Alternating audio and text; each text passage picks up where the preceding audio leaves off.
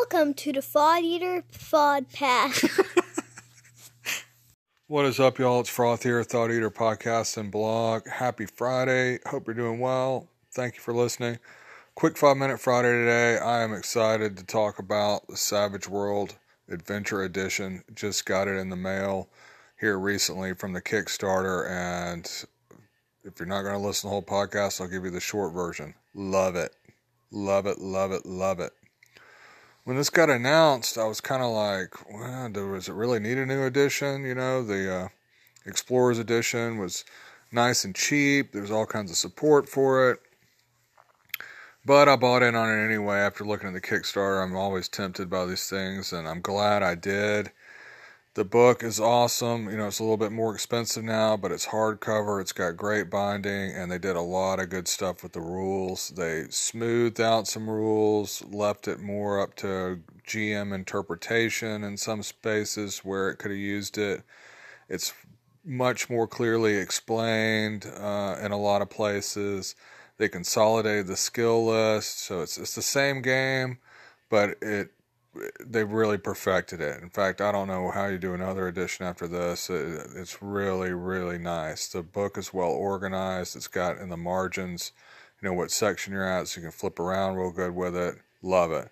And I went in for the box set too. And the thing about the box set is, it's got all the little doohickeys and doodads that you know, you used to have to just kind of buy separately. And there's a lot of stuff that I avoided. It's like, oh, I'm not going to go buy this Savage Worlds card deck. And I got a card deck and I can use anything for bennies and whatever. You know, bennies are these things, you know, kind of like tokens you can hand out for re rolls and various other kind of player intrusions into the game. And but when you can get it all together in one nice box set with a GM screen and uh, uh, an, an, another new book that's kind of like a Savage Worlds DMG. Um, I went in for it, and it's it's really really nice. You've got templates for the area attacks. The Benny tokens are like really heavy quality, like really nice poker chips. It's got all these decks. You know, I mean, it's. I mean, the problem now is I just want to run it, you know, and I know it's going to be a while till I run it, but I'm already like fantasizing about my next campaign.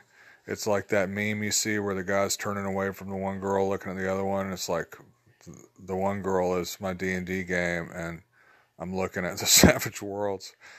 I'm telling you, they've they've really done a great job here. Now I've got like instead of a big two D and D and Call of Cthulhu, I really got to make way for Savage Worlds is in my big three, my big three games.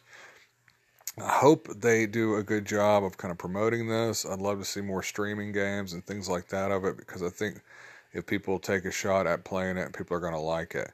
Now, it is not a game that tries to, you know, mimic reality and be really, uh, you know, exacting. As if people don't like dissociated mechanics and those sorts of things, it might not be for you. But I think for most people, you're able to kind of switch between game modes and not have any problem. The other great thing about Savage Worlds, as always, has an awesome community. Kind of reminds me of DCC in that way.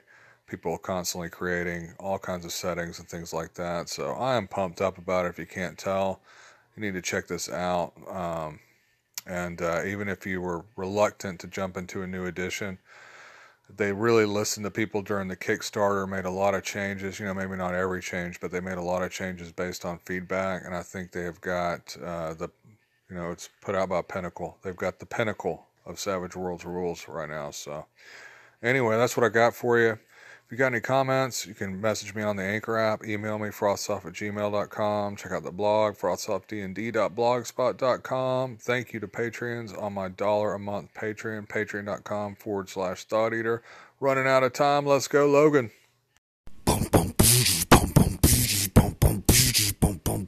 Sickly platypus, a psychic grenade.